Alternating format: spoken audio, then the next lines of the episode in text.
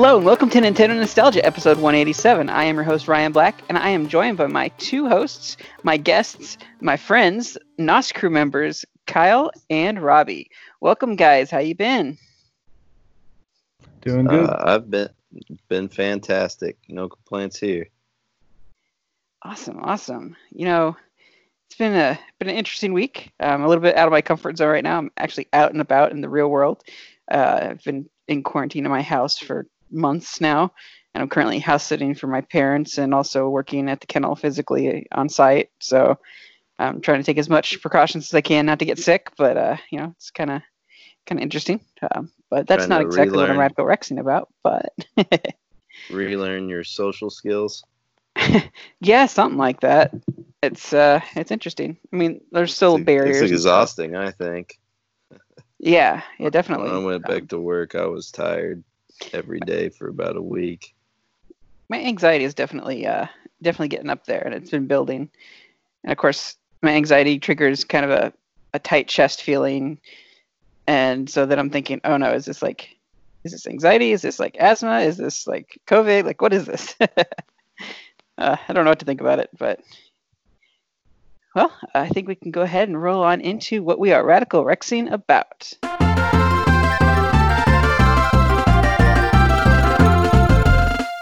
all right let's go ahead and start off with robbie robbie what are you radical rexing about Well, uh, recently I've been playing a lot of Realm Royale, which is a battle royale that actually just released on the Switch. It um, premiered on the Xbox, but has since launched to multiple platforms and stuff. It just got masters in uh, duos with my brother and stuff, so that's been really fun. It's um, it's a kind of a art like a it's a battle royale and it's visually um, kind of similar to Fortnite, but it's like mechanically a lot different. I'm usually not a huge fan of battle royales, um, but you know, like this one is just the way it's balanced and stuff. It like gives more to cooperation with your teammates. You're not fighting over loot and stuff for the most Mhm. part, and um, you can offset some of the RNG by like disenchanting things and then buying weapons and stuff so you don't have to like you know feel like you're always like well i'm going into the final you know circle you know when i have no guns you know like you know it's it it kind of alleviates a lot of those issues i've had traditionally with battle royales um uh, and it's just it's really fun like it has a fantasy setting and stuff and like a lot of skins like there's uh, four classes currently in the game there's like a warrior a mage, a ranger, and an assassin. And uh, each class can actually take any of the other classes' abilities and stuff. Um, so if like you take down an opponent and stuff, they drop all their abilities and stuff, so you can take them. And you can use any of the class's abilities, but you start with you know your class abilities, and you can forge your own class abilities. So it's it's pretty fun, unique concept. It's made by the guys who made Paladins, so okay and it's not gotten a whole lot of press right now because of you know just current events you know. Things have been slowing down and stuff. Uh, besides that i've been playing a lot of you know pokemon stuff you know you know i you know i was helping you with that shiny zora raid and just shiny hunting in general and build up my competitive team finally and did that and and then been playing a lot of Phantasy Star Online 2, which released on the Xbox and is now available on PC. Um, it's just got announced that they're doing a new expansion for it, but it's like an expansion, but it's like taking the gameplay in a completely different direction. It looks like someone got Xenoblade Chronicles in my Phantasy Star, and I kind of like it. So. Uh, I'm, I really am looking forward to that. That's not coming out to 2021 though, but because there was a few issues I had with Phantasy Star, like directions they took it and like kind of took it off the kind of um, cinematic kind of you know space opera type thing and like took it weird directions. So. And the nice thing is that all your cosmetics, all your armor, all your weapons is going to be allowed in the new game like they might be different they might you know you might not be able to clip some of the stuff because there's a new level up system and things but it's really nice that you know because they could have just made Phantasy Star 3 but this way it allows everyone to keep a lot of the stuff they've you know made over the years and stuff. And Mhm. even though it only recently came out to the U.S., it, you know it's been out in Japan for eight years. So, and you can play it on the Switch in the Japanese version, but right now it's still limited to the Xbox and PC platforms. So. Hmm. And then the most thing I've been radical rexing about is, you know, since I've been on the uh, podcast, I've, you know, been, I, I got engaged and stuff. So Congratulations. I Yeah, congratulations, man. thank you. Um, uh, one of the ways I kind of introduced myself to my uh, fiance was, you know, through some of the podcast episodes I was on, and you know, she loves uh, Tales of Symphonia and Soul Calibur and stuff, and so it was it was really nice to share those things with her, and um, you know, we got to hang out and go on a little bit of a vacation just before you know everything happened with uh, lockdowns and stuff, so that was nice. Things were starting to lock down at that point, but we still were able to do enough stuff, you know, and, and enjoy ourselves and stuff. So, so yeah, so it's you know that that's the thing I've been most you know, you know, just this new step in life, and you know, just looking forward to that, and just been in prayer and things, and a lot of people praying for me right now. So it's it's been very nice. So Awesome. Awesome. Kyle? Uh, mine's not near as as exciting as that, but uh, I just beat the MediEvil remaster on PS4, which uh, shout out to Jacob made me question why there was there still isn't a banjo remaster when they're gonna, you know, PlayStation's out there remastering B tier PS1 games. We're still waiting on Banjo. But it was really cool. It still played exactly like a B tier PS1 game with really nice graphics and it something felt good about it. I don't I guess this is the nostalgia. Mhm. Have you guys ever played that before? I've not. No. Um, no, I've never played that one. I always get that mixed up with Carnival, like the arcade game. So I don't know why I always I do. vaguely remember that. it's it, it's it's kind of like a, a banjo esque game. You go through levels and collect stuff and unlock stuff and go to the next level. Isn't that the one with the skeleton on the yeah, cover the, or whatever? the skeleton with he only has one eyeball and doesn't have his jaw. Yeah. oh Yeah. yeah, yeah, yeah. I remember Yeah. seeing that game crazy. Yeah, my my brother played it when I was little, so I would watch him play it. So I think that's part of the nostalgia for me. Mhm. So yeah, that's what I'm radical Rexing about. Nice. I believe you just uh, you just uh, reached some critical success on the uh, iOS shop, didn't you? Oh yeah, there's that too, I guess. yeah, yeah. I launched some video game theme stickers because believe it or not, there's not really any on the App Store. I mean, you can you can get ones that are geared like video game centric, right? Like there's some Mario ones and Pikachu, but they only cover stuff that's in Mario or Pikachu. And there's nothing that covers like everything. So I was like, well, I'm in my 30s and I have 30 years, 30 plus years of gaming. So I can just funnel that all into a bunch of stickers. Nice. So that's what I did.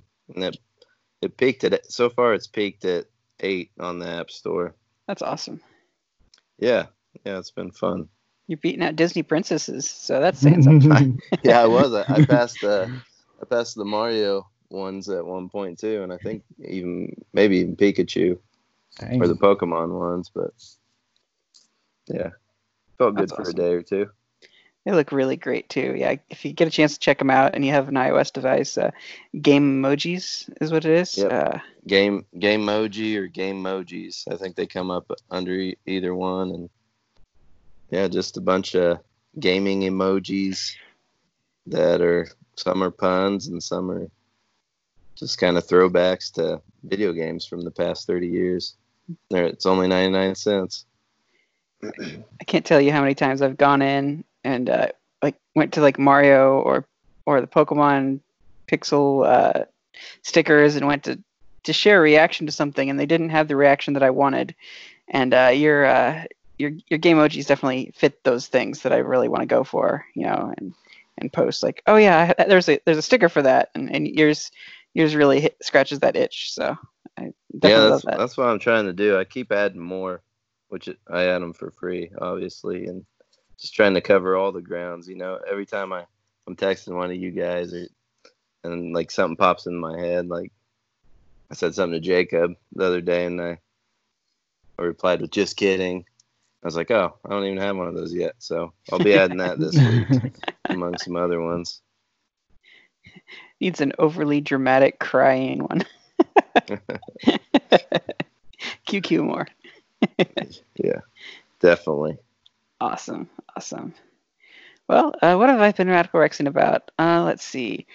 Uh, Sentinels of Freedom finally came to the Switch, and I got my code. Um, I helped kickstart that, um, so it's it's pretty awesome. It's a strategy game uh, set in the the world of Sentinels of the Multiverse or Sentinel Comics. So um, I'm enjoying that quite a bit. Um, graphically, it's uh, it's a bit uh, indie looking um, in, in, the 3D space, but I, I, really love the mechanics and just the overall aesthetic, and of course, I love the world. So I'm, I'm excited to really get deep into the game. Um, and I've also been playing Paper Mario. It's been quite fun with, with that.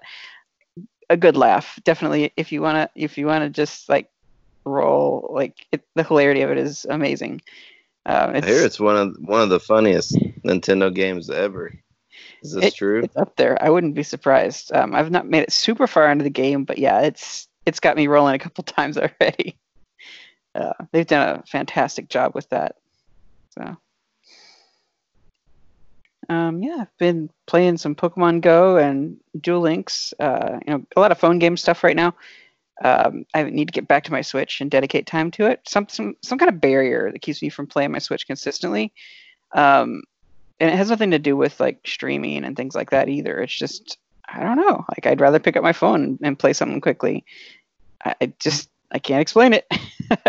well, it's easy, convenient. Yeah. yeah. You can always play Pokemon while you poop, like we did in the '90s. You know. Hashtag switch poop. hey, sp- speaking of that, have you guys seen the uh, the Analogue uh, pocket? I think it's called. Yeah, yeah, that's a pretty cool thing. Uh, isn't it just play like everything? uh, well, if you don't get any of the the twenty or thirty dollar add-ons, it plays Game Boy, Game Boy Color, and Game Boy Advance. But you mm-hmm. can get these adapters that'll play Game Gear and Atari Lynx. Oh wow! And it, yeah, and I think I think I'm gonna get it.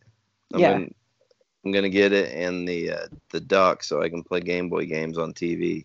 Yeah, that's pretty cool. It's like your you know Game Boy player for your GameCube or what have you.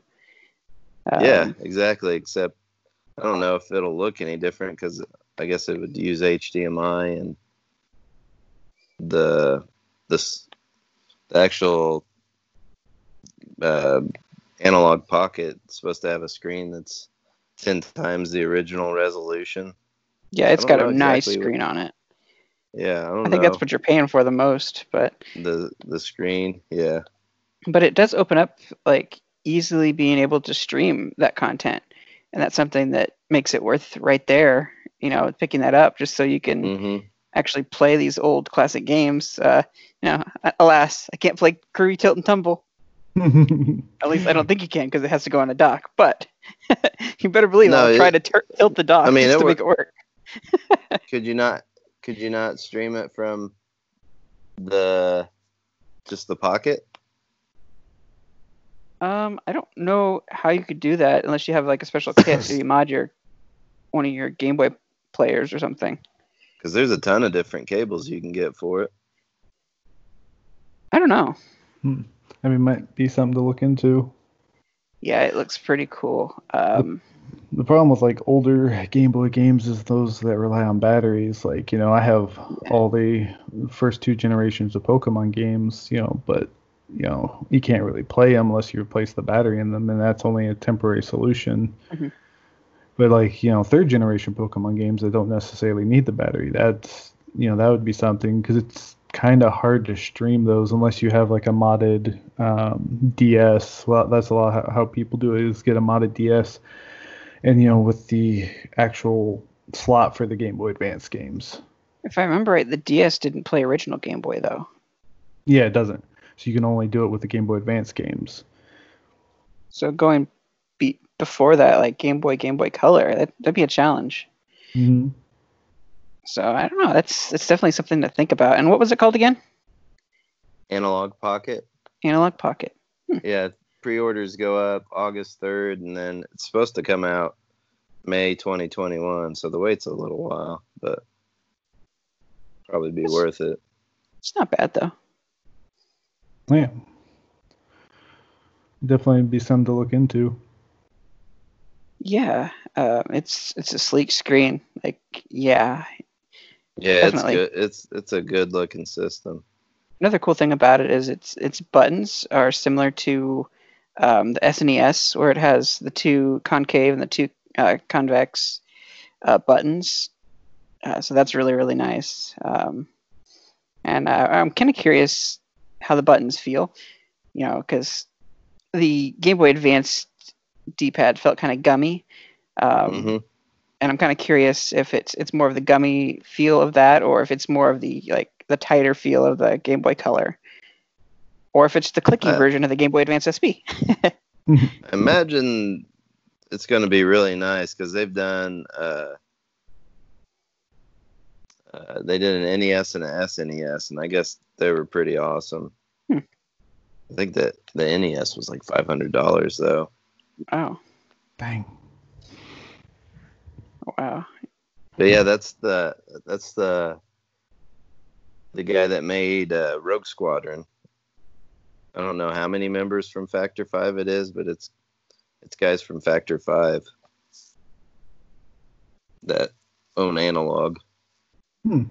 Oh, that's right. It had the ports for Atari Lynx and Neo Geo Pocket as well. Yep.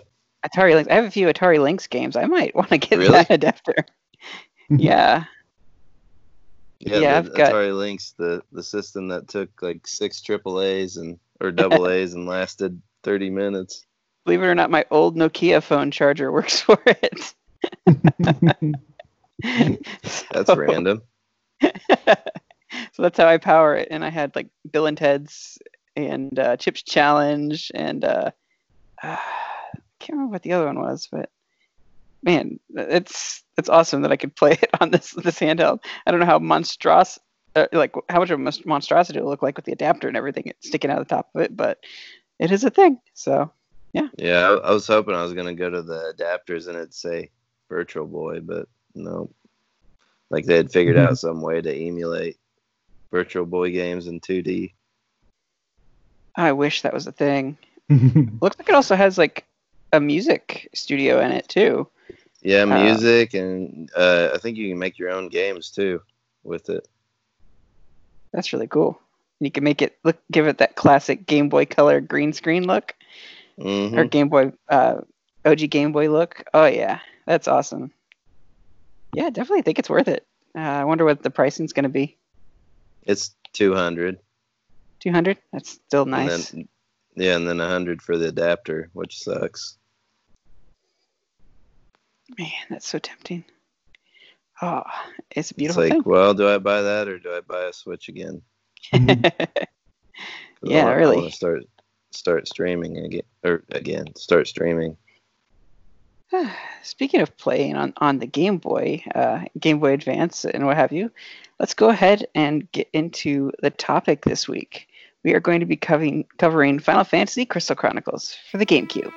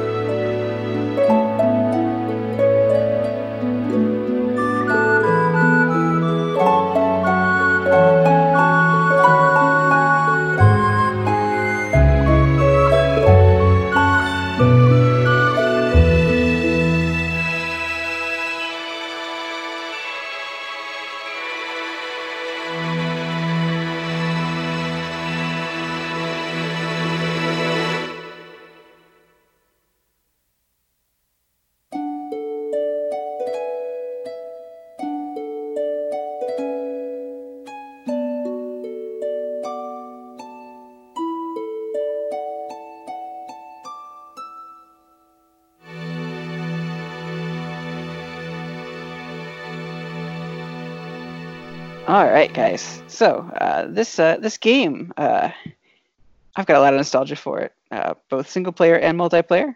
Um, it released in Feb- on February 9th, 2004. I believe this was a day one pickup for me. Like I, it was the Final Fantasy game for Nintendo for a while. Like that was how you got to play. You know, Final Fantasy finally returns to a Nintendo system, and it wasn't like some kind of port of some other game for Game Boy Advance or anything like that. No, it was it was a full, beautiful graphic game, um, the likes of which no one had ever seen. Yes, it looks a bit chibi in, in, in a way. It wasn't like amazing graphical like Final Fantasy, like Final Fantasy X or anything like that.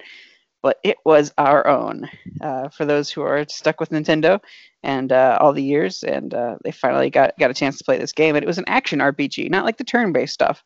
Um, and I believe I want to say this was probably Jacob's first Final Fantasy uh, that he ever played. Um, mm-hmm. So that's all he had to base anything on was played Final Fantasy Crystal Chronicles.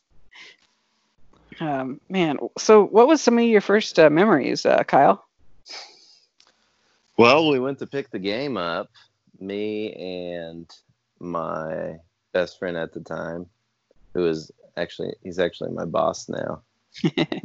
but uh, yeah, we had talked his dad into going and getting the game, or taking us to pick up the game, and we're just stoked, man, because we're both massive Final Fantasy fans, and we'd been talking about it for probably months. I think he picked up he he was able to find a used Game Boy to get it, and he picked picked that up in advance so we could play it. And his dad drives us there after school, and we're just stoked. And the GameStop didn't have it in yet. Uh. we were so bummed. that, that seemed to happen quite a bit back in the day. Like for some reason, the GameStop over there across from the mall would get get the games in a day late. Mm-hmm. Like their shipments would be screwed up. And so we went back the next day and finally got it. And I can't I can't remember if we we even played it that much when we got it. I think we were waiting for a group of four of us to play it, but when that finally happened, it was magic, man. Mm-hmm. mm-hmm. Robbie, when what was your first experience with the game? So, me being the poor boy I was, uh, used to use uh, Game Crazy. They had a uh, thing where if you were M- MVP member, you got a free rental each month. And so I would rent it from the Hollywood Video. And the thing it was, is I didn't have when I first got my GameCube. I didn't get a mem. I wasn't thinking and didn't get a uh, memory card. Mm. So, because you know my experience before this was mostly you know with the N64 and stuff, and most of the games besides like Quest 64 didn't need a memory card. Um, so so I would rent Crystal Chronicles and play through it and not be able to save. So I would get like, I think the most I was able to play through in one sitting was I got, and I would sometimes leave my GameCube on and stuff just so, you know, uh, and I think I got through six years on it, year six to year six on it without that seems like a lot. Yeah. That's a lot, right? Yeah. and so I just had Can to you keep... beat the game in six years. Um, I think it was. I think seven is shortest, maybe. Maybe okay. not. Yeah, so I never got to beat the game because you know I didn't have a, a, memory card at that time, and then later I did get a memory card and uh, I got a second adapter and stuff, and uh, and so yeah, I, I, actually starting off I mostly played the game by myself. Um, and you know I had to, and I found out that you could like plug in the uh, uh, into the second slot when you're playing by yourself. You use the controller, but you can plug in the Game Boy Advance to the second slot, and you could see your bonuses and stuff, and get the radar and stuff. So it's like, oh man, this is really cool. Like. Mm-hmm.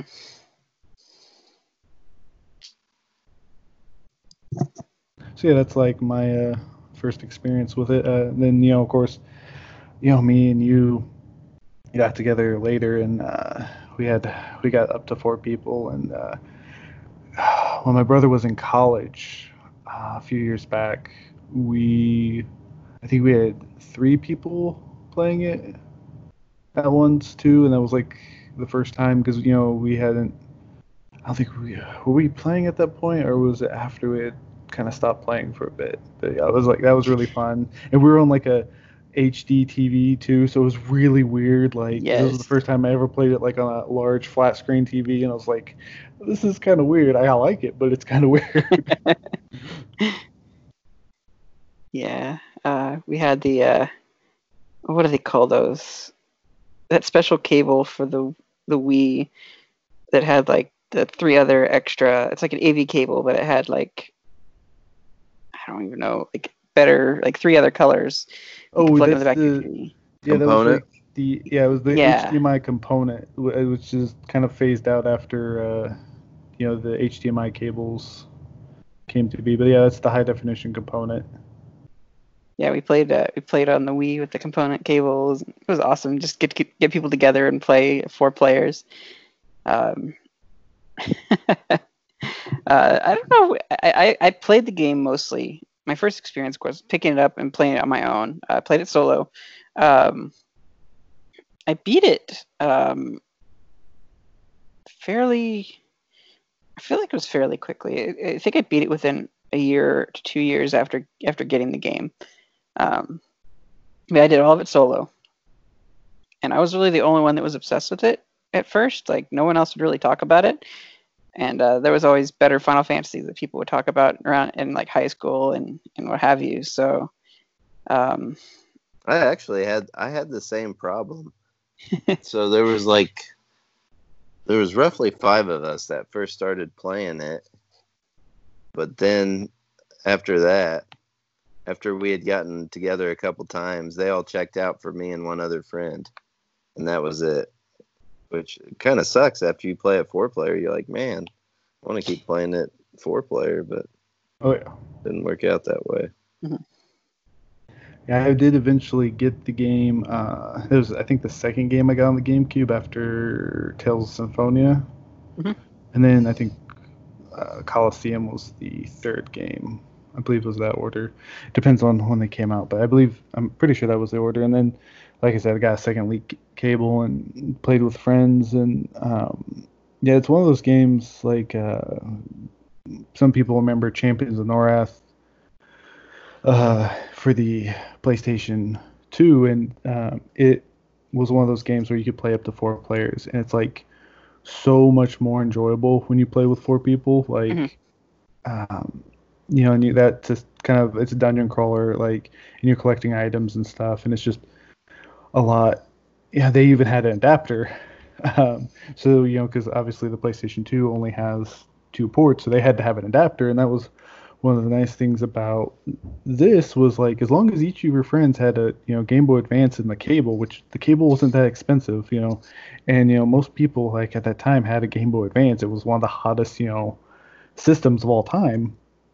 You know, like and the GameCube already had the four ports, so you didn't have to have anyone to have and you know the extender, which was really hard to find, and like you know because there's only a few games that use that Mhm. you know extending device. Um, for the PlayStation and the PlayStation 2. So it was just it was just built in and but the thing is, yeah, it's like it was you know it, you know we talk about how hard it is nowadays, you know, when we become adults to you know get people together for things and stuff. But that was one of the things was like trying to get people together to play Crystal Chronicles was sometimes like pulling teeth.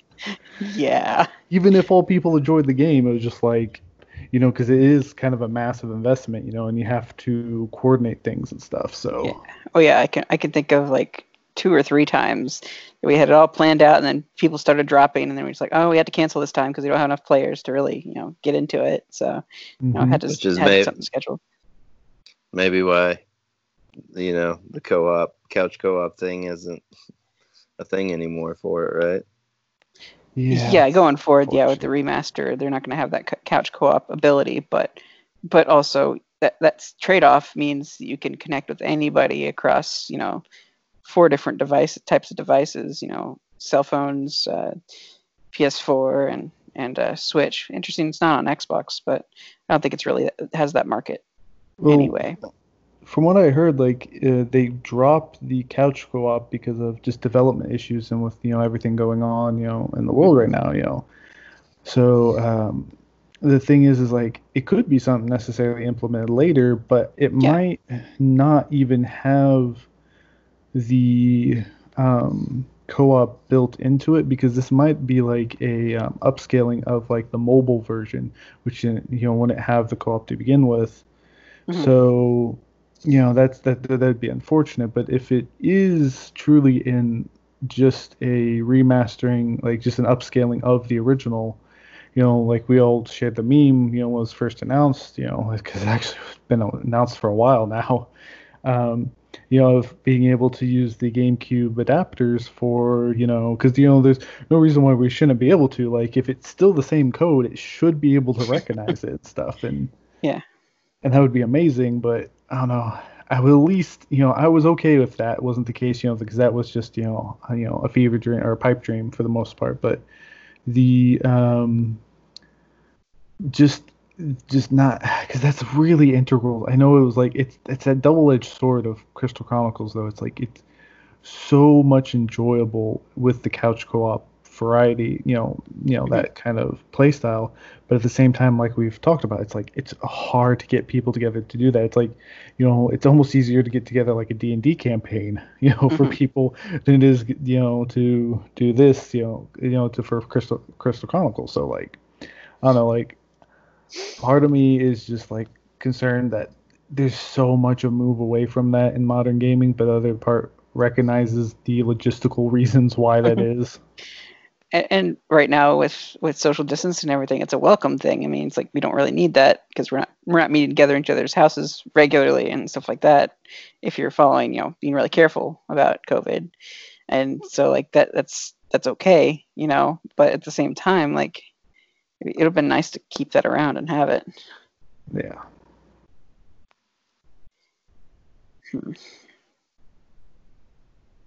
I don't know. You know, there's some changes that they're making in the remastered version, but I'm really excited to see um, what they do with that because this original game was such a masterpiece. Um, let's let's let's highlight the other thing that made this game great, not just like like multiplayer, but also like the soundtrack to this game was super. Oh, it's one of the best, I think. Yeah, it, it is just ah, it is so gorgeous like definitely like invokes emotions Oh yeah. If you type in Crystal Chronicles to YouTube search, like, because I did this earlier today, um, just doing a little bit of research. Most of the things that will come up aren't reviews and stuff like you'll get for other games or playthroughs and stuff. It's all the music. yeah It's just almost all the music. It's like that's that's a testament to how good the music is to the game. Like if you search a game and you're not, you know, getting you're getting the music first and foremost, then it has really good music. um, you know, it's one of those things where like I'm caught between which version of the song I like better. There's an American version and then there's a Japanese version of the opening song with lyrics, and I love both versions. Um, and it's it's so cool that that both of those are available on the internet to listen to because you know I can't remember if even the American version was was present anywhere outside of like the game. Uh, it- it's really hard to track down. I guess there was a promotional CD that came out. If you were in UK and you pre-ordered it, you could get the Japanese and the American version of the uh, Akaze no Ne uh, title track or, or the main track. Um, but just the sounds of this, it was it's, it has a very um, Celtic Celtic, yeah. Irish, medieval, like all of that like instrumental music sound. It's just oh, so good. It's dreamy. You know what's strange is I've looked up that artist or the composer that did Mhm. the soundtrack, and she's done like hardly anything. Hmm. Uh, In yeah, the video game world or just in general. Yeah, in the video game world. I think she still works at Square Enix, but like she did this and maybe one other Crystal Chronicles game, and that's it, Wow.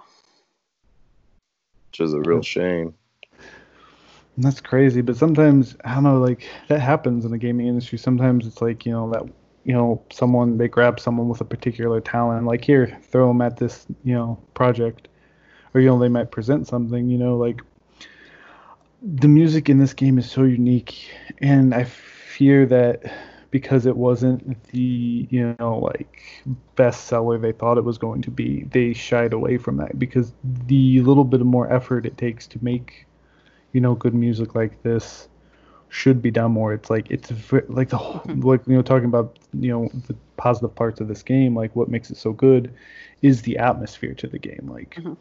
it is just you know the music adds to that and stuff and just like you know and when you're by yourself um, there's there's a little bit it's, it's a change. It's like it's nice being with people because it helps and it kind of fits within the story but you know being there by yourself too like just changes like you know even though the music remains the same it, it almost has a tinge more of loneliness to it like as you're mm-hmm. you know playing through and it's it's just so atmospheric and it's just so just goes with it like too much nowadays like you know, you know, if you're in a medieval setting, you don't necessarily have that kind of music like you what you should have, you know, mm-hmm. and it just adds another layer to the game. And I still, and not to necessarily spoil anything, you know, for the game, even though it's been out for a while, you know, but you know, there are definitely going to be people who come to the remake as their first time or the uh, you know remastering to uh, as their first time with the game you know because of the reasons we explained before about how you know having the peripherals and stuff definitely probably kept a few people out of the game. But you know, it, the game has a lot of tone shifts in it too, and mm-hmm. I have one of the greatest tone shifts, and it's not like jarring tone shifts. You know, they are like surprising, but they're done really well. And like one of them is like you may find out what happens when you know an adventuring party doesn't succeed, you know, in their mission, mm-hmm. and just the diametric change from like you know all this hopefulness and you know to just you know the opposite like mm-hmm. and it's just so done well like that you uh, that a lot of people don't you know complain that even though there is a story to the game it's not you know you have to go out and seek it and you have to do those things but it can tell a story just by the moods and just the settings and stuff and that is like really good. Like that's how you know, you know, if you need words to necessarily tell your story using a visual medium, then you might not necessarily be telling your story right. Uh, you know, like you know that, that brings to mind. Uh, is it uh, Conall uh, Curach? I think it's what it is. It's pronounced. Uh, it's it's a swampy area. Um, and it's is that the marsh? It is. Yes. Yes. It's a little bit later in the game. Yes, like that. Yeah. That is like the loneliest level ever for me. Like, uh, it's just you can see. I remember like, that well. What the barren where... wasteland looks like, where people haven't touched it. You know, except for they're they're, they're trying to to progress through the area and, and trying to build these wooden bridges to get to the as far as they can across these marshes and it's this it's a very lonely place and very dark place yeah that's where that's where we as a group of four got and that's where things kind of fell apart and we quit playing together. So i remember that level pretty well. I feel like there's like these little dragon guys or, yeah um, or uh, lizards or something that pop up. You don't see them popping up and they'll attack you.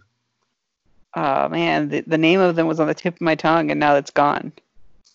Uh, um,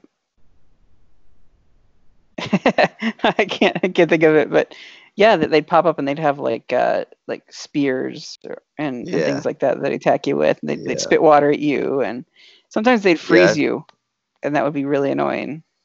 Yeah, I'm pretty sure we all struggled with that level, and there, and most of the gang was like, "Nah, I'm out. This is too hard." And that was the last time we played together. Uh, it's definitely my favorite. I run through that one over and over and over again because there's some some hidden story in it. Um, if you play through it enough times, um, you, you'll find out what happened to this adventurer that kept going there and was experimenting with the miasma, and uh, you learn something about the lore when you uh, when you play through that and, and, and see what becomes of that situation. It's really cool. Uh, how if you just kind of spend some time in there and, and dig in, you'll you'll find out a lot. Um, you know, so from the music, like it's just gorgeous, but haunting too in the parts where it needs to be. And the upbeat, like fast paced, like battle music, like gets you pumped, and it just does a really great job. Um, and one thing that really kind of ties it all together is the beginning of each level. Um, there is a bit of uh, of the narration. the narration, yeah, and Yeah, that's awesome with with that woman talking. Really Yeah. sets up the the mood Oh for yeah. each level. I think they changed the voice actor uh, or actress That's- in the new one. Um, and I don't think it quite sounds the same. It's going to take some adjusting, but man, is it a beautiful like mix in the original. Oh yeah, it just it really brings you into the level. And, and times when it's upbeat and uplifting, um, you'll hear it in her voice. And then other times when it's sad and depressing, like you'll hear that in her voice too, and it puts you into the mood for where you're going. And that narration is just uh, spot on, especially when it plays with the music for the level at at the beginning each time, and then like the cursive writing of each Mhm. level. Oh, it's so good. Such a good Yeah, package. That's the like the whole package of the game, like the the presentation. They just nailed, I think. The like even the just seeing your little caravan with that blue ox looking thing hmm taking you to each part on the map or going you had a house right? With your M- moogle?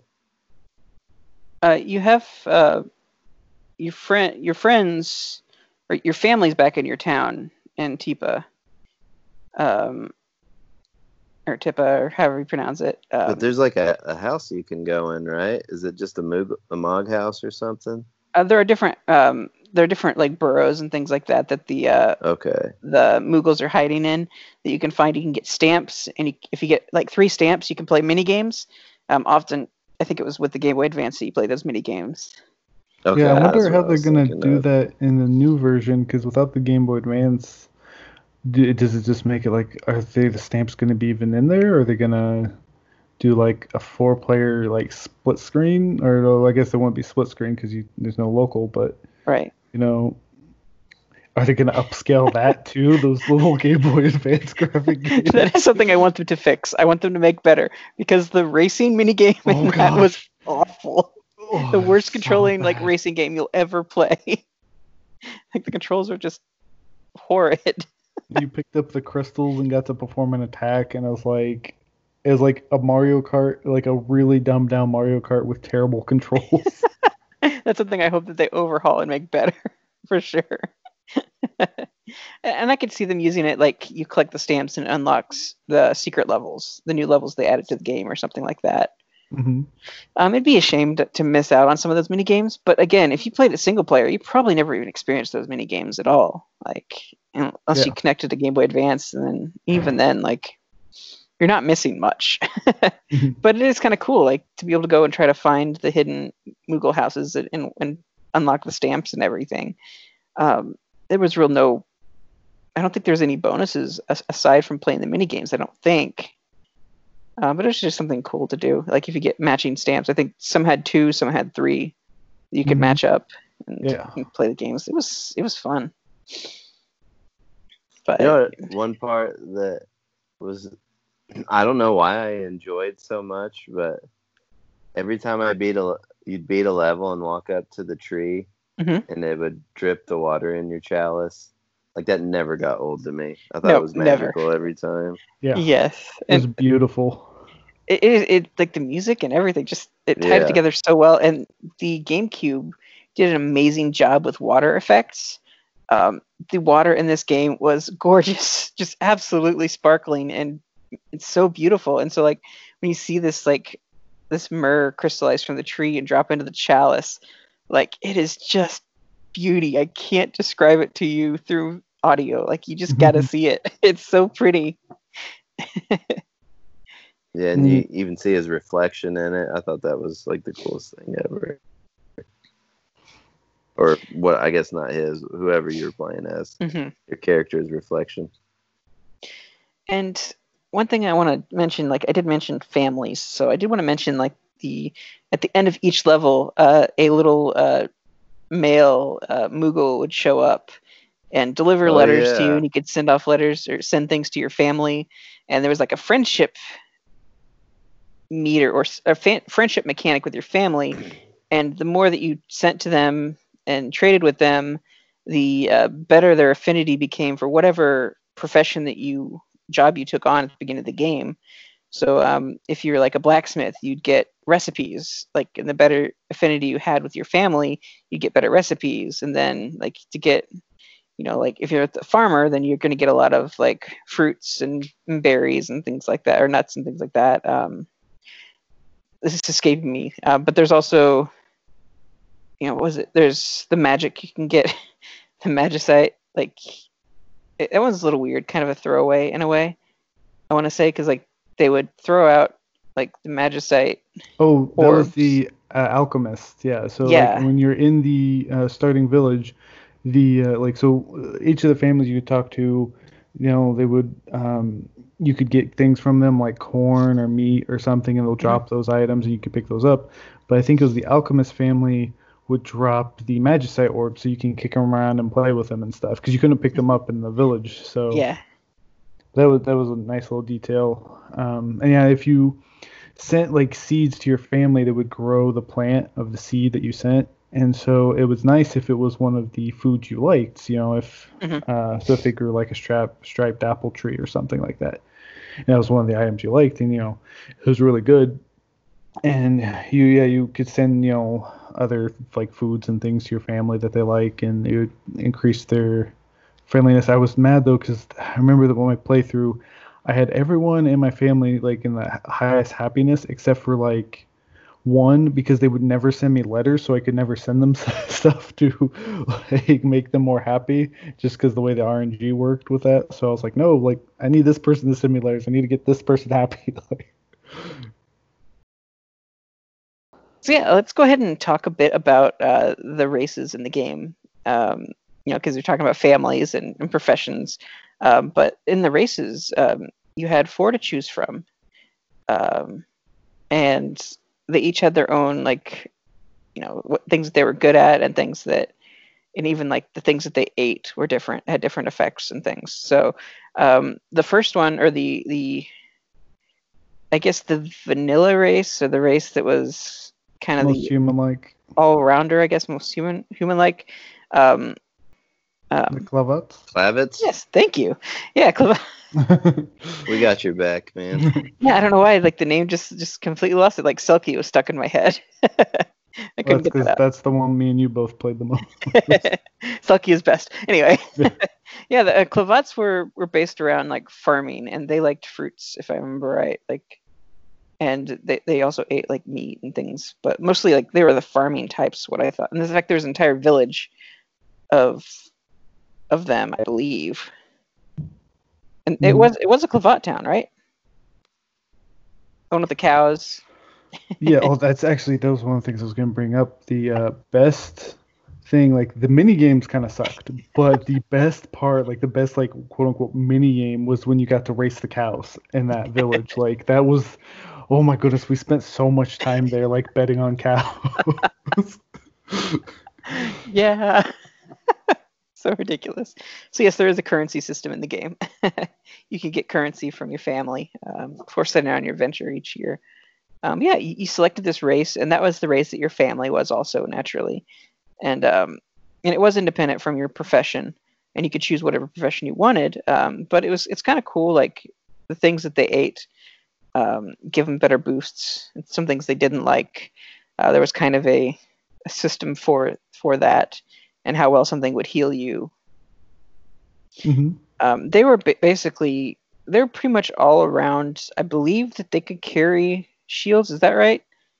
They had a sword and a shield, yeah. Yeah. Because each each class had a defense item, and uh, though theirs was the most apparent, because they had the shield, which so like Selkie's had belts, which was their defense item. and then the armor, Lilties had the helmets, right? Yep the helmets, and then well, Yuke said, I want to say, no, their helmet was a part of them. So what did Yukes have? I'm not, I can't remember what the Yukes. It wasn't their staff. Well, because they had a weapon, and they, you have a weapon, and you have an armor, and it's like I never played the Yukes hardly. Like I've. That's the like thing. a Is like shit or something? No. I don't know. I can't even remember what the Yukes had.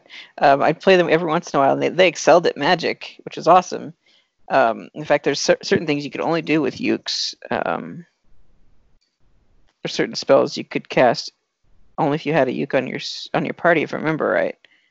Um, which I never got to experience the Holyra spell. We could never get it to work. Like I had the strategy Yeah. for this game, and we could never get the Holyra to work, uh, which is the upgraded version of Holy. Um, and I guess you had to have a Yuke in order to do it, and we just never played with Yukes because they were the squishiest of the characters. Naturally, they're wizards, so yes, they're gonna be that way in that nature. Um, and they're, they're the oddball-looking characters too. Mhm. Like you never saw their faces. Their faces are always in masks. Uh, this is the way. but uh, I really, really enjoyed um, the mystery of that that race. Um, you know, whatever they were. um, I had a theory, or like I saw a theory that they might be like uh, something similar to elves, basically in the game, because you have like Lilties who are kind of like dwarves and stuff. yeah, And but the, once again, they changed their shape because they, uh, if I believe correctly, they're a little bit more capable at like surviving miasma because of the changes they made to their bodies and stuff. yeah, And so there was like a theory that they were like basically like elves of the game, and but have like changed their form and stuff because of you know everything that was going on. they had they're wearing wearing like a medieval looking knight helmet type things. Um, they all, I believe, were metallic in nature as far as what covered their, their face. Mm-hmm. Um, they never really revealed anything of what they looked like underneath of that in any of the games. Across any of the games, there are several entries in the series. Um, but yeah, they were they were quite unique.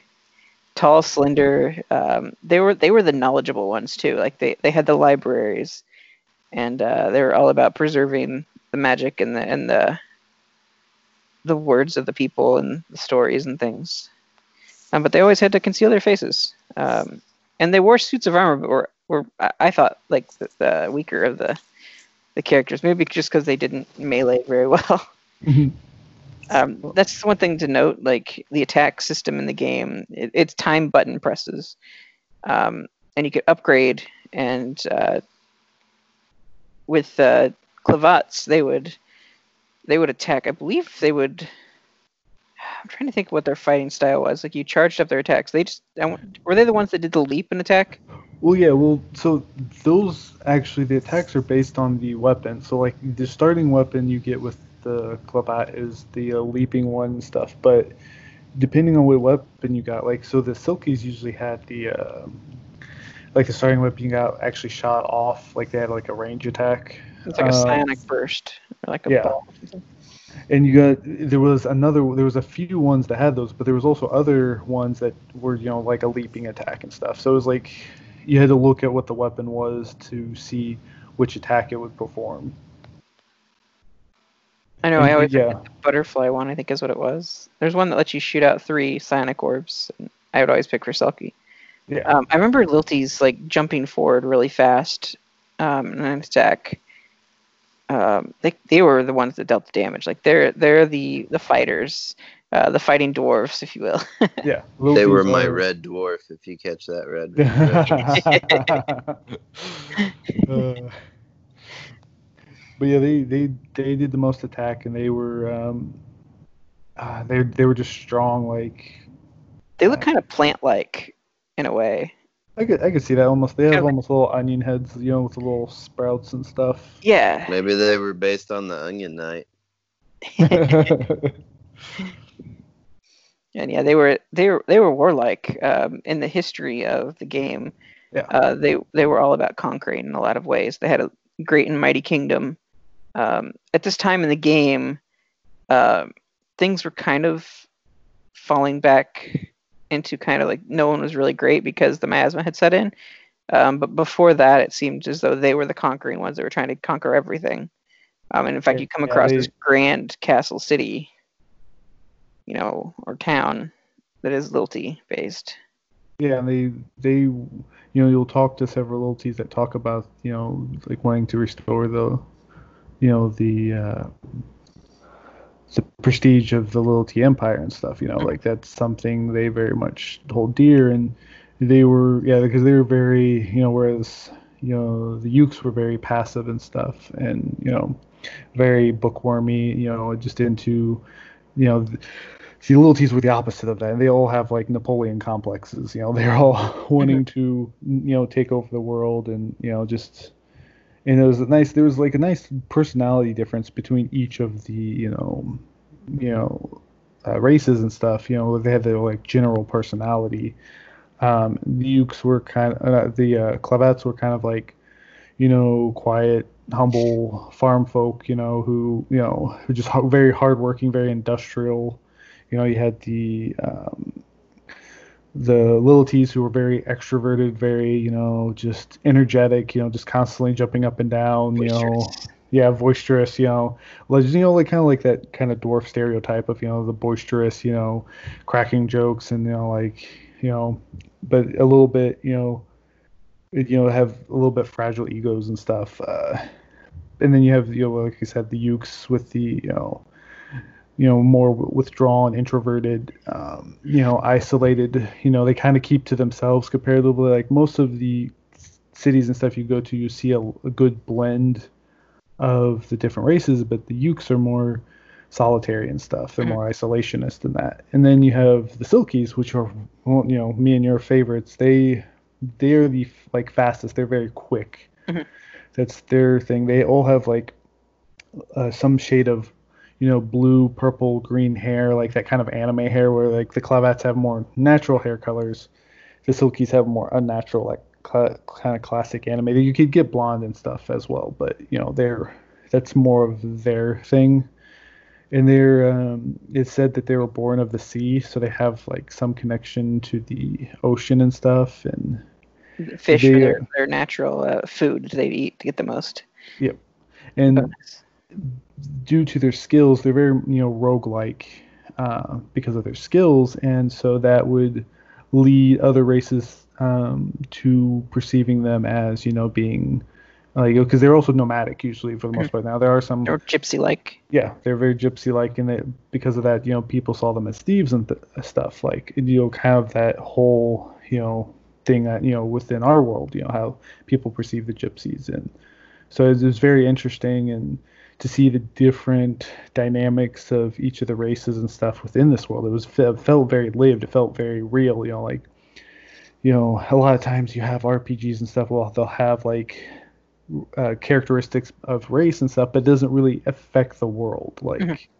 and that was one of the things that, that was really interesting about this is those characteristics of those races did affect the world and how the world was shaped and you know and the lore behind it so Yeah, Yukes are interesting. Um, they they're they're almost bird-like in some ways. Like the female Yukes have uh, kind of like little wings in the back, and they look like they have feathered fingers.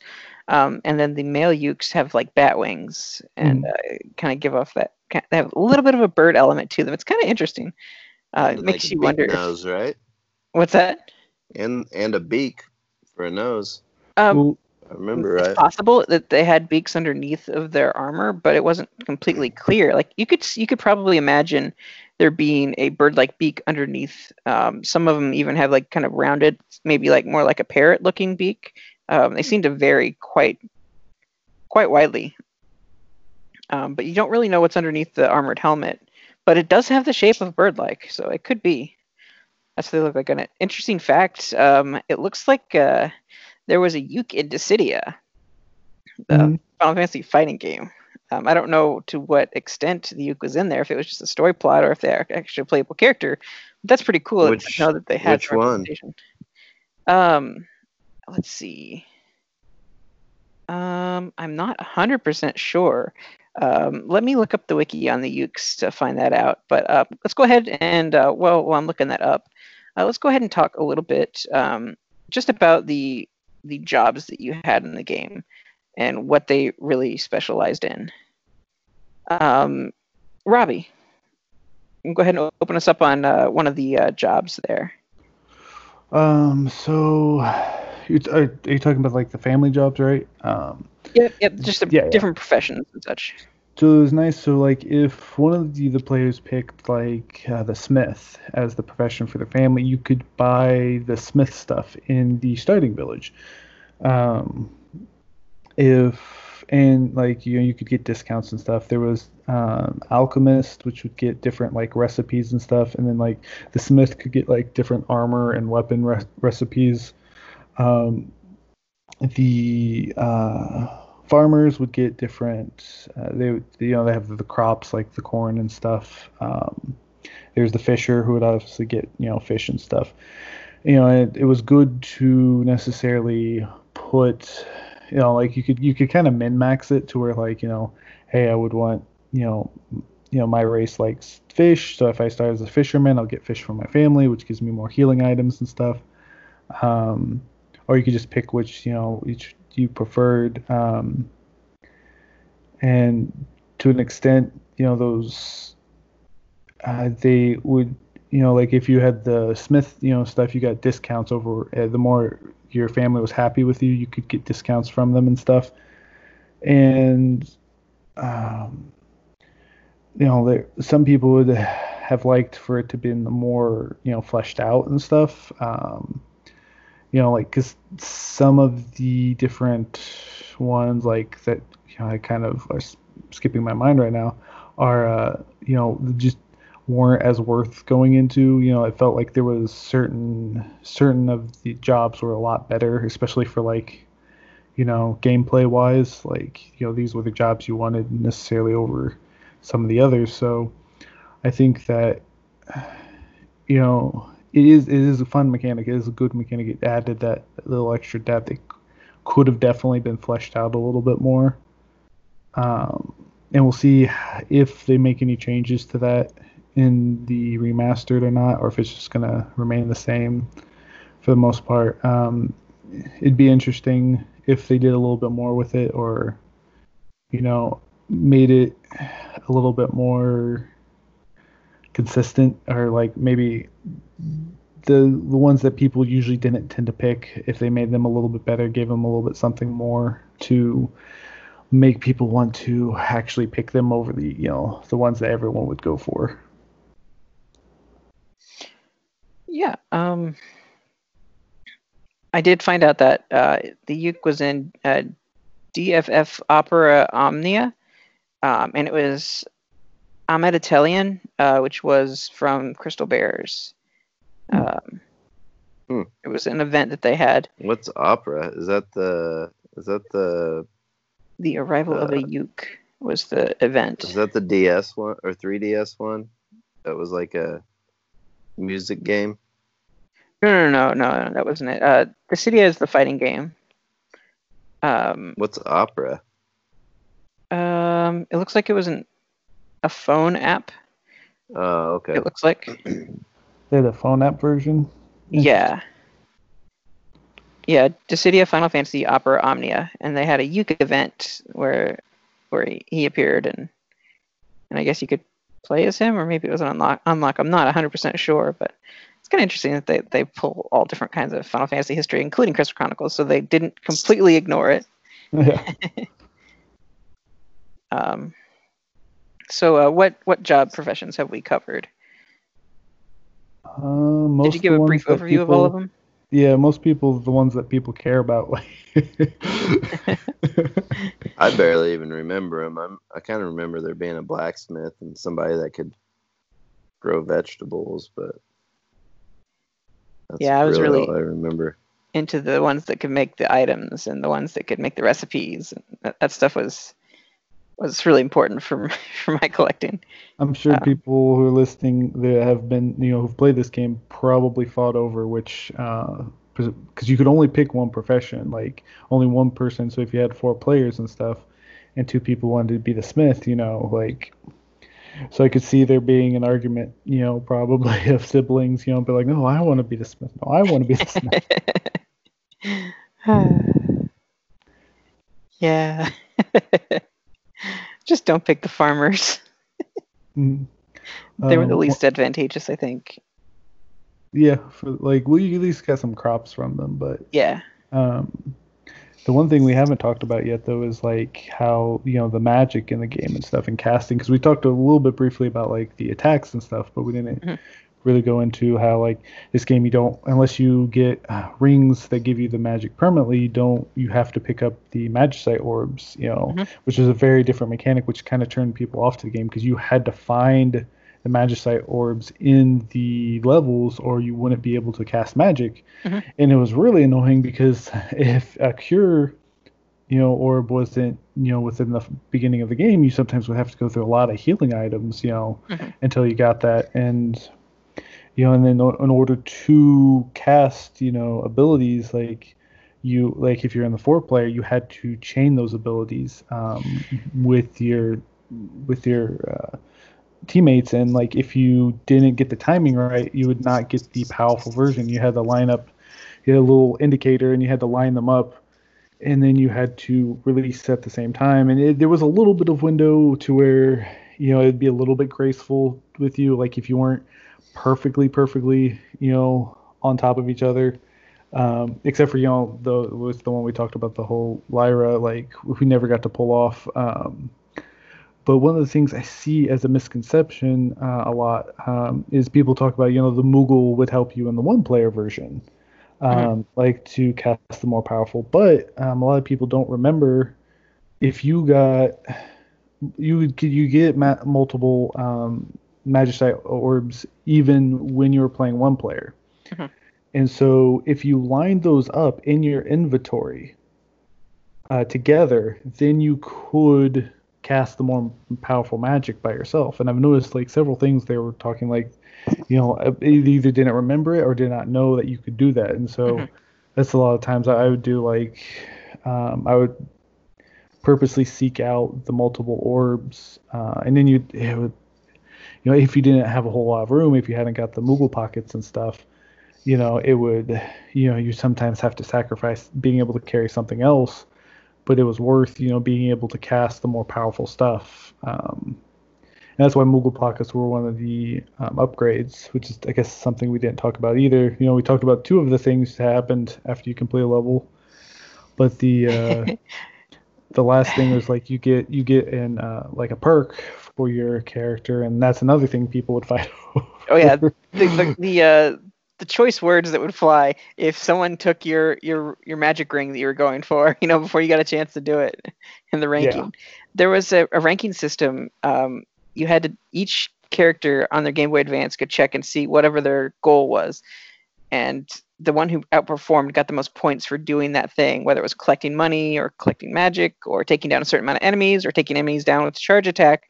Like you'd get these bonuses, and whoever had the most bonuses got to pick first um, from the spoils at the end of the level. and a lot of it was just from enemies that you took down. You you you get the bonus in game if you picked it up from the enemy, and then at the end you could actually pick it to be a permanent upgrade. hmm And uh, yeah, people would just fight over if they took. You better not take my favorite one. You better not take it. it's nice if you guys work together and like, oh hey, you know, give the Lilty the plus four, you know, attack, you know, and give, you know, the uh you know, the person who's healing, you know, the the cure ring and stuff. Like if you work together it works out really well, but that's the thing is like it's one of those things where it would have been a little bit better had they um done a little maybe a little bit more fair, maybe not made it a competition necessarily. Um but it's like and once again there were certain buffs that were like you know better like you know some like as you progress you would get better buffs and stuff so like you know someone might take the plus four but there'd at least be a plus two for you or something and but sometimes there'd just be trash and you'd be like oh no it's like i You couldn't guess i'll take this of the same thing. You get that one upgrade, you couldn't get it again. Yeah. Um, so oftentimes that would push it off to someone else to pick it up. Like you can go through the game and have all the upgrades. Um, basically, that was how you upgraded your character. Whereas each level you had to start with different magic and stuff, but you could slowly over time build up your character, make it better. At the end of each level, you get that ability, depending on if the monster if a monster dropped it for you to pick up. Yeah. Um, and those the things that you picked up, um, the the things that represented that item kind of reminded me of Kingdom Hearts, like when they show like the worlds and stuff. Like it's, I don't know, it's like its own Yeah. like microcosm look of I don't know how to really describe it, but it kind of very much reminded me of Kingdom Hearts with those like especially the heart the the heart uh, items that you got. Um, I don't know why it always that's what I always thought of. Um, yeah, there was you could expand your your magic power, I believe, and your strength, and course Mhm. the hearts in the pockets for for inventory and hearts and things. Like- Um, I can see what you mean by that because they're very stylized, like Mhm. the little you know images they have that represent each of the perks and things. So yeah, I I can very much see that. One of the other things though that I noticed that doesn't get talked about a lot is the different radars you could have. Each person could have a different radar. Um, when Yes. you're playing multiple player, like it, you know, like one person can have an enemy radar will show all the enemies, and one person could have the map. So like you know you have to sometimes work together like oh hey there's an enemy over here oh hey we need to go this way um, and there, was, an another item. Yeah wanna- there's, there's an item. item locator. yeah That's And there was one that actually showed the weakness of enemies. And that might have been the enemy one, but I know that you could find out what they're weak, the magic they're weak to. yeah which was super helpful like you know because this is you know the you know we had the internet necessarily but this was before really or just at the birth of like you know faqs and stuff so if someone you know like didn't have the strategy guide like you did you know like they couldn't necessarily easily look up you know what these things were weak to and Mhm.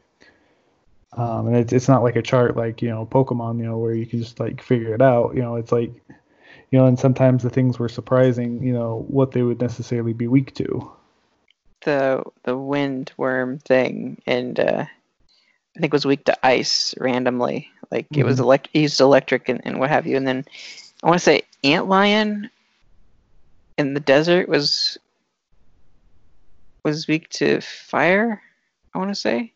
mm-hmm. Um, of course, then the the ghost dragon was was weak to holy and Holyra, and which was a hard spell to use. But you could drop a um, Phoenix Down plume on him, like if you were Yeah. able to cast that.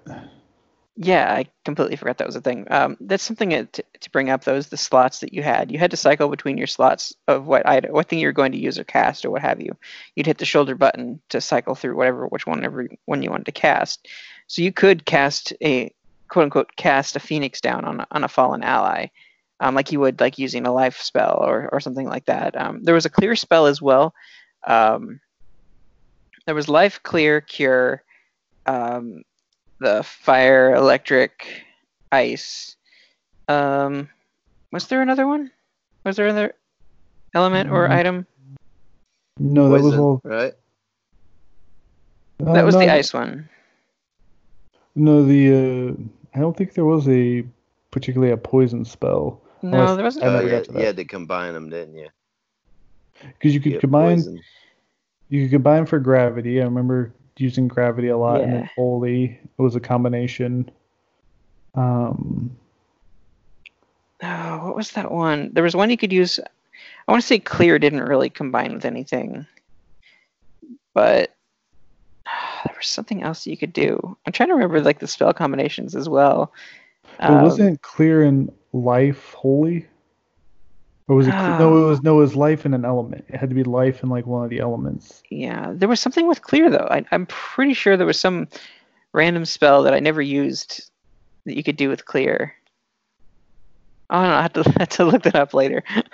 That's one of the things we you know you kind of miss from games nowadays is not knowing things like that and just discovering like you know how we used to discover union attacks and uh, Tales of Symphonia, you know, and we we we shared a couple union attacks back in the day of like ones we figured out combinations like you know like use use these attacks with your people. That's the same thing with this is like you know you would.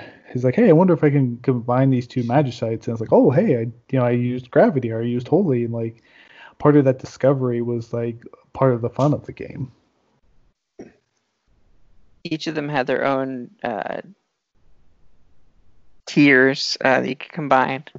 Um, I guess apparently you could use two clears to make a Clearga.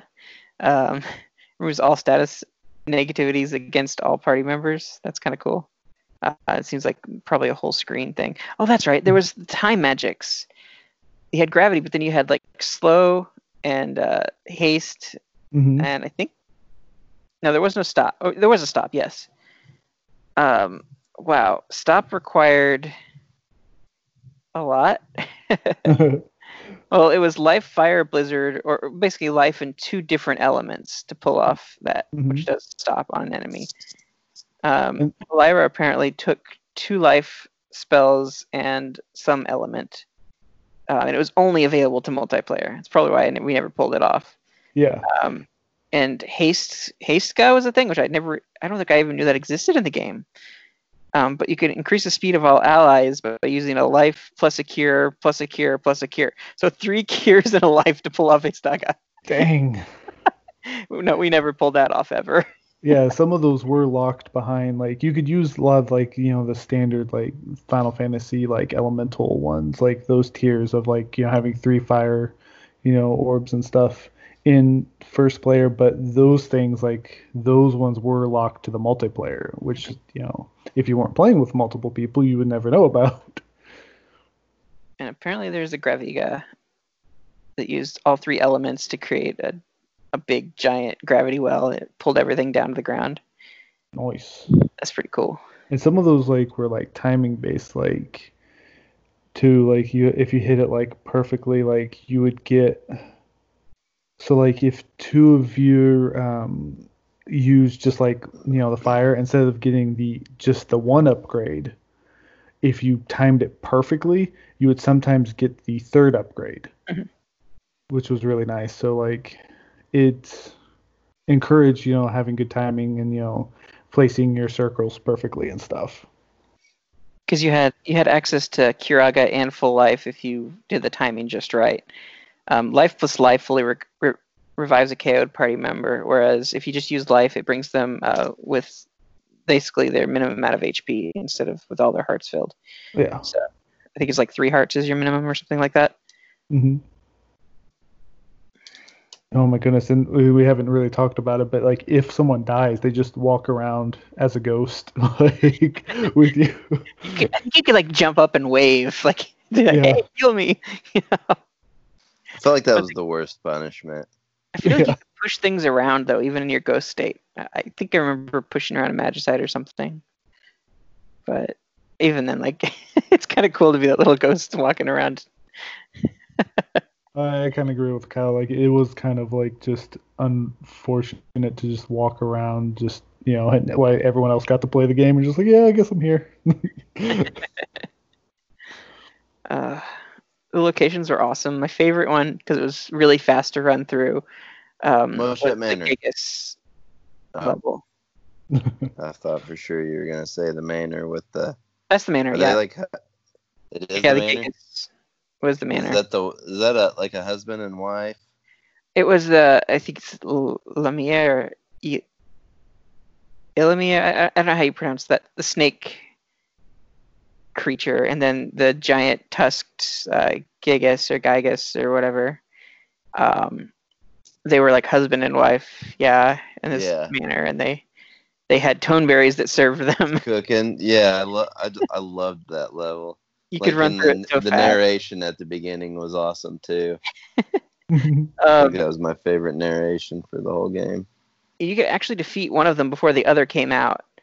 Um, it, it was kind of interesting the dynamic there. Like they were really hard if they were together, but if you took one of them out before the other, or just take, you know, th- there was that like, kind of like a husband and wife dynamic. But you could kind of mitigate that by taking out certain ones first, and you know, there's an order to where you had to clear out the rooms or go to the different places and take out the Tonberries. Basically, the whole idea of that one was that like they're chefs and if you take out all their chefs, like he comes out and wonders why he hasn't been served food yet. You know, he's really upset. Couldn't the Tonberry still like one shot you um, as a reference to like the old you know Final Fantasy games? Yes, they they are were really like- slow, but if they hit you, you're gone. Yeah. yeah, definitely. Doink. But that was really cool too. Um, they had a lot of those uh, those whiskered like jaguar things. Um, The Aren't they called like Coeurls or something like that? Something like that. Yeah, I can't remember I always exactly. thought those were cool. they were um you know there's well i don't want to spoil the one town um but there's a cool town that's uh it had like a, a metal golem in it you had to fight and it was resistant i want to say it was resistant to m- most attacks you had to use magic to be effective against it i want to say um or maybe it was another way around but the other way around but and there was a there's an area that was kind of like a coliseum of sorts there's a lot of enemies in that one um, but you had to basically it was kind of like a chinese motif like to get into the Oh, area. gosh, that one, yeah, that one. it had a lot of traps and stuff in it too It has a lot of the. Doesn't that have a lot of the lizard men in it as well? yep definitely That was- in fact the boss was a giant lizard man That one was like just a slog to run through because there's just so many enemies. So aside from the monsters, uh, there was a couple of uh, other races that were playable, or that were not playable. Um, you had the the Moogles, like we mentioned, um, and then ones that most people have not seen unless you've progressed in the story past a certain point. Um, and that was the uh, the uh, the, carbuncles. They're like big green. I don't know what to describe, like kind of Totoro-like characters, I guess more bird-like, but that idea. Um, and uh, in order to get there, like you had to travel between areas. Um, at first, you couldn't travel between certain areas in certain years because it was blocked off by a certain element. And if your area didn't have that element, you couldn't progress through that stream. There's a particularly concentrated area of miasma that you couldn't pass unless you had that element to go through it. Um, and there's the, the basic elements that you cast. Um, you know the fire the the blizzard uh, the ice uh, the electric um, if i remember right wasn't there an earth element as well that you could Mm. place i think it was the sand area that had it maybe but you, you basically place the chalice on um, you place the chalice on the pedestal and it charged that the element of your your chalice um, and you can go through those streams. Um, you could also uh, later in the game get a an omni element that was all elements. You could pass anywhere you wanted it in the game. Um, one thing that kind of ticked people off was if you go too fast in multiplayer and someone wasn't paying attention, you could kind of leave them behind, and as long as they're out in the miasma, they'll start taking damage, and the stream will push them to where they can't catch up to you um, if they didn't stay in the circle. so you could potentially kill your allies just by not exiting the level and they can't get to you. It, it was it's kind of dirty and underhanded, but it was something you could do. um, oh, but ah, the ending was a really really weird trip. Um, there's some characters you meet along the way that were just charming. Uh, there is an amnesiac uh, clavat guy um, there was a couple of them. There was Hurdy and then there was Gurdy. Um, as far as anyone else knew, um, they were pretty cool. They were kind of the uh, one was kind of like morally upstanding. The other one was very like swindle you. And then there was like these bandits, the striped apple bandits, um, very Team Rocket esque. Uh, they had a Moogle that helped them. That was in stripes, like kind of like a prison bar looking outfit. the striped brigands was it i believe what they were called is that correct kyle What's that? the striped brigands i think is what they were called Oh, I don't. I can't remember that. I, I do remember the bandits though. yeah I always thought that like kind of like with the tree and the filling up your chalice. I always thought you know getting stopped by the bandits was always cool. there was a black knight that was always trying to attack this invisible force like he looked kind of crazy um, but he didn't seem to have memories of anything and uh, you could explore that story as you progress through the game that was pretty cool um, and again like these letters that you got throughout the the playthroughs um, basically they're random encounters that you have as you go to different parts on the map um, that weren't levels, like different like junction points. You had a, a chance to trigger an event, like you meet up with another caravan and do an exchange, talk with them, or what have you. Um, but there's certain key story points that you hit based on how many memories you've collected um, that help you get enough clues to progress in the game, get the secret element, and then go to the new areas that were unlocked by getting that those types of things. And they also found like on the map each year, um, not only did the elements change in the areas, but also like water levels and stuff would recede. There's one year where like the river kind of dries up and you can't take the boat uh, to get. To, there's like a there's a volcano area you can go to. Of course, there's the desert island, um, and all these things that you can't really access once the the water is drained.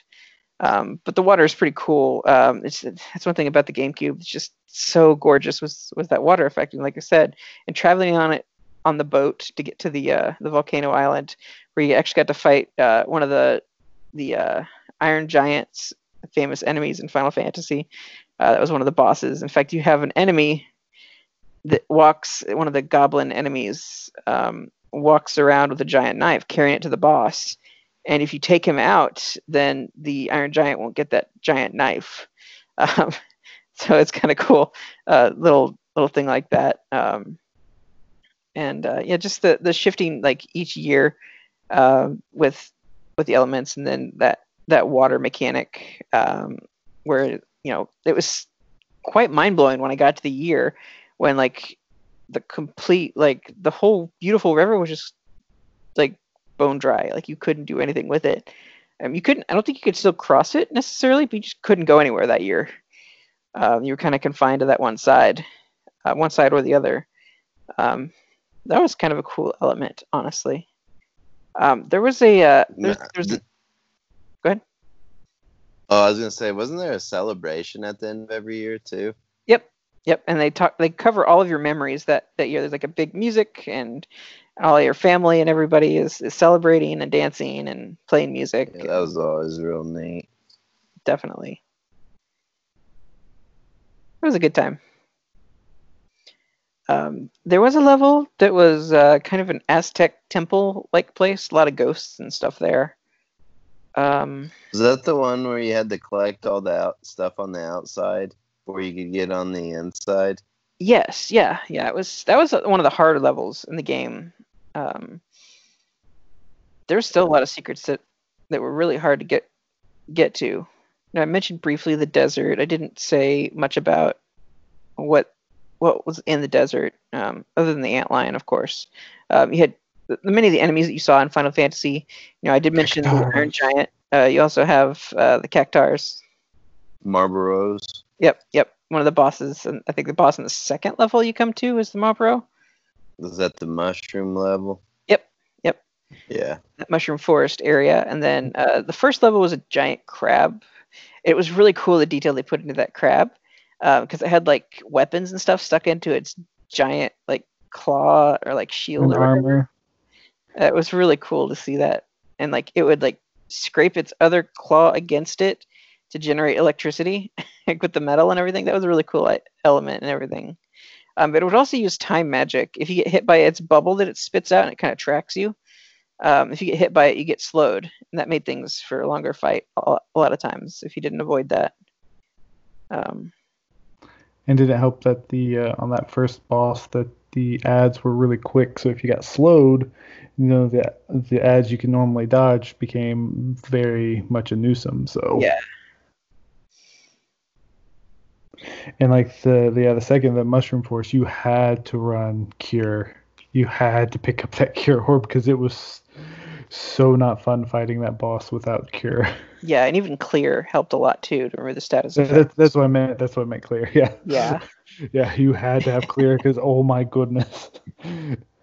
You get wrecked without that. Yeah, Malboros are, are known for their status effects for sure. Uh, but even then, you could get petrified by the. Uh, there was the one-eyed winged yellow creatures. Kind of looked like Monster Rancher, uh, like a Monster Yeah. Rancher type character, but with wings. And... Suezo. Yeah, wow, that's that takes me back. kind of reminded me of th those enemies. Um, let's see what other classic Final Fantasy characters were in there. Um, I don't Um, remember there being a Did you Sid say in this game. goblins? the goblins are in there. Um, Uh, hedgehog pies. Yeah, They're oh in my there. goodness, those stone ones are so difficult. I think there was a trick to taking them down. Zoos. I think they're called zoos. The type of bird. Oh yeah, the uh, the vulture looking things. Mm-hmm. Or those like or those are the griffins. That was what I was thinking of. You had the they had a weird version of the chimera in there. Um, That was also one of the like you know when the each level changes after you know the years and stuff go by, and like suddenly going to the first area which is super easy and you might have ran through it multiple times you know, and then suddenly there's griffins who are like a lot harder than anything else that's been there. Mhm. it was like a real shock. Like it's like oh oh this I have to take this area seriously now. you start combining your magic to take them down. Like the ones that fly, you want to bring them down to the ground with gravity to have a chance to take them out. You know. And uh, oh, what was it? I think I think I discovered there was three tiers to each area. You could you could go every I say every other year, every third year, you could go back to a place, and it would be on its next cycle. Um, and and the third cycle was always the hardest. You know, the, the stronger enemies and everything. Um, once you beat that, I think it reset back to the first year, um, and how easy it was and everything. But yeah, it, it did limit you to what you could do. Yes, you could revisit an area and collect the myrrh there once the myrrh had restored to the tree, um, but also it got harder. The annoying hedgehog things that were ghosts and the annoying hedgehog things that were stone. I Mhm. never did figure out what was the way to take them down properly. They were the tough. ghosts you would catch holy on. I thought, Yeah. or cast Yes. holy on, and they'd And you could take them down without holy. It was doable. but man, was it annoying. Um, they had oh, uh, what was the thing? They had the flans, um, and different elements that r- ran around and doing ghost flans. Uh, there was the giant green moth-like creatures. Um, you, you did run into behemoths; those were in the game. Um, I want to say that the green moth-like, mantis-like characters were Katablipas or Kato- I don't know how you pronounce that or what they were exactly. Um, but you could find them, I think, on the second or third third cycle of the um, of the Conall Curach, the uh, swampy area. Um, I don't I don't think I ever saw those enemies anywhere else in the game. Um, I think there's anything else that was like weird or any any enemies that were modifications of previous enemies. Um, a lot of the character models from this game were taken straight from Final Fantasy IX. Uh, a lot of the enemies and stuff were, were that that type of enemy from that game. Like that was the model they took from. Oh really? I did not know that. must be like I like the style so much of them. Because I remember playing through Final Fantasy IX recently and be like, "Hey, that's that's exactly the same creature that's in Final Fantasy Crystal Chronicles. That's crazy!" You know, because I, they guess they took a lot of those models from there. Um, yeah, it was it was kind of uh, it was kind of eerie playing that on Switch and then seeing the similarities. um, but that was pretty cool to to, to see that and uh, experience those enemies when I played nine. It was very familiar. So I'm trying to think if I'm forgetting any enemies that were pretty common to find. There's those toads that dropped the toad oil. Um, oh, I, I just remembered. There was the item that you could get that was basically a key that let you into the Yuke place. It was a beautiful waterfall level um, that you had to go through to get there. Um, but yeah, there was the giant toads that would body slam the ground. Um, What's the city with the crystal? I just remembered that giant crystal. a giant crystal. Yeah, in the middle of the city. Do you remember that? Yeah. Um, Alfitaria? That was the the uh, That's Vale Lilty of place, I think. Oh, okay. Yeah, Altaria was Sorry, just- uh, was the giant Lilty kingdom, if I remember right. Yeah, I think they had that in their town square, like the big, huge crystal. I, I, I'd, I'd shiver at the thought of trying to recharge that crystal. That's got to take a lot of myrrh. But yeah, we did touch a bit on the characters um, that you ran across um, Hurdy Gurdy um, and uh, the Black Knight, um, the, the Striped Brigands, the Apple, Striped Apple Brigands, and how they were Team Rocket esque. Um, um, can you think of any other characters that may have been a recurring theme or something that not necessarily plot points, but just things that expanded on the story? Hmm because I know that there was more more to their party than just the two of them. Two special characters. I know they they ventured together. Um, basically, through the game, each entry that you come when you come across someone, another caravan, you create memories, and those memories you use. Um, the more memories that you collect each year, uh, the more strength that you get, I guess, in the final battle. Um, and it's a really cool element. Um, basically, the more you play it, and the more experiences that you have, uh, the better you'll do at the end. And you find out like what is why this land is like it is and why it's plagued by all the evil and the monsters and everything. Um, it's really cool how they wrapped it all up into a nice, neat little package. Mm-hmm. And uh, pretty soon we're going to be experiencing uh, the remastered version. Um, let's go ahead and talk about that a little bit. Um, it is going to be uh, cross-platform and uh, also uh, cross-saves, so you could play it on your phone and switch over to the Switch uh, or PS4 or Android, you know, iPhone, and just you can pass it all off and play right from where you left off on the other other game system. Um, there's a light version. You get access to I think four levels or so, something like that. Um, but if you connect to someone that has the full version, you can get the full version of the game and play with them. Um, I wonder how they're going to do that though necessarily because so with a lot of those cross-platform games, you have to sign in to like either a third party or uh-huh. like with um, like uh, Minecraft, you know, which is cross-platform, you have to sign in with your you know Microsoft account. So Square Enix has their own account. Uh, they've had it for a long time, so I'm thinking that's probably how they'll do it. Well, that makes sense. Yeah. Um, but yeah, they even have like a rewards program or something if you sign up. But uh, yeah, it's it's really cool to be able to play this, and, and the entry has never been more like yeah. There's no couch co-op, but you know, available on all these devices, and being able to play with your friends wirelessly online. Um, pick up where you left off. You know, free version, you, it, eh, one person has to own the game. Any console, any phone, uh, minus Xbox, of course. And then you can actually just connect with anybody else and play with them. Uh, and only one person had to shell out, I don't know, 50, 60 bucks, however much the game is. And uh, everyone else can play. And so that's that's great. Like you don't have to go out and buy a Game Boy Advance and a link cable and find a GameCube or Wii that played, you know, this still has a good disk drive in it. Uh, you can just kind of play anywhere and, and play for free and really experience the game. And that's that's a really cool thing. Especially like I, I'm I'm excited to get into it and play with friends because uh, it was it was pulling teeth getting people together. But now that you have so many people that can just jump in from anywhere, I think it's going to make this game really sing. Mm-hmm. Um, one thing I think it's going to cost though is graphics. Uh, some of those videos that I saw, especially the PlayStation running on the PlayStation 4, that water did not look pretty, and I was upset by that. Mm-hmm. Yeah, that once again concerns me if they actually took the source engine and stuff and just upscaled like the things or if they if this is like like the mobile version and not you know upscaling of like a mobile version of the game or something it doesn't have those unique elements that were on the GameCube so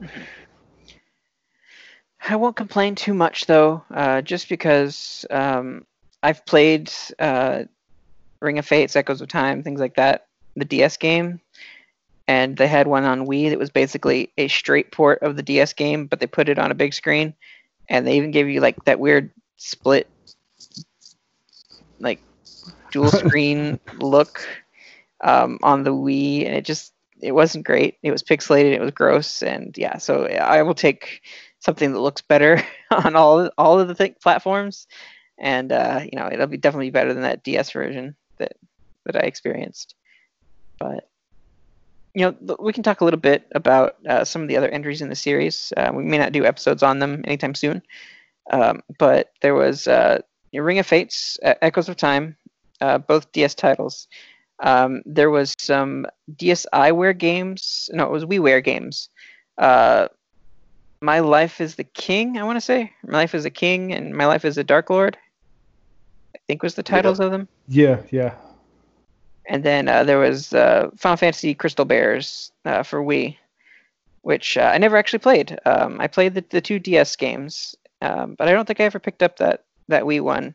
I heard at the time it was pretty expensive. It was top dollar, and I heard it was a short story and didn't have the greatest mechanics. So I kind of shied away from it, but I always wanted to experience that because I just love the lore of, of Crystal Chronicles, and and it spans over I think two centuries. I think is what they said. The story does, so you get to experience it from all different times in history. It's kind of cool placing where everything was in the series. Mm-hmm. well, well uh, we could, we could talk about this all night, honestly. Yeah. Um, but uh, it's getting pretty late here, so we probably better wrap things up. Um, uh, if you guys want to plug where they can find you, people can find you on social media and such. Uh, go ahead and do that. Uh, Robbie, you kick us off. Uh, if you want to follow me on Twitter, I'm at stoic underscore hero. You know the stoic hero. Uh, I post on there semi regularly and stuff. Um, you know you can. So if you want to follow me on there and see my like shiny badge quest updates and stuff like that, you know, go ahead and um, yeah, and uh, you know I'll be on here occasionally when they once again shine the Robbie single in the in the sky. So. All right, Kyle, where can they find you? Uh, you can find me at Kyle Martin Art on Instagram and Twitter, and I also have uh, Game Moji or Game Mojis plural on Instagram as well.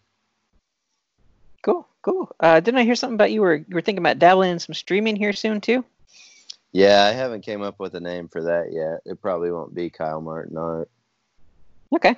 You gonna stream your art on there? Or are you gonna or like your drawings uh, and stuff? Uh, probably both. Like I'm kind of working out a game plan. Cool.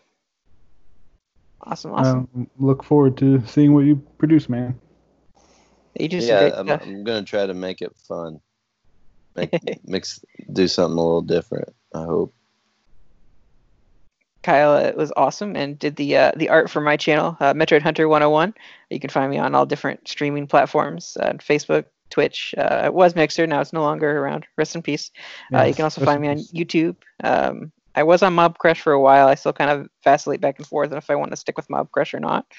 Um, but you know, I've got those different channels uh, that you can check out, and of course, you can always find the show on the lovely places such as uh, the nintendovillage.com slash nintendo nostalgia on apple podcasts google podcasts and youtube you can find us on our facebook at nintendo nos on our twitter at nintendo underscore nos on our instagram at nintendo nosin shoot us an email at nintendo nostalgia in at gmail.com uh, and you can also give us a call on our hotline uh, share your memories and show us some love at 317 969 5690 guys, that brings us to the end of the episode. Thank you so much for listening, and we will catch you next week. Later, Preston.